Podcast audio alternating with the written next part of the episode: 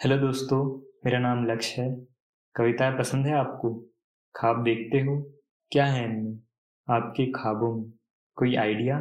कविताएँ ज़ाहिर करती हैं, कविताएँ ख्वाहिश करती हैं, तनहा होने पर ये बातें करती हैं। अर्ज़ करो तो दो लफ्ज़ कहूँ।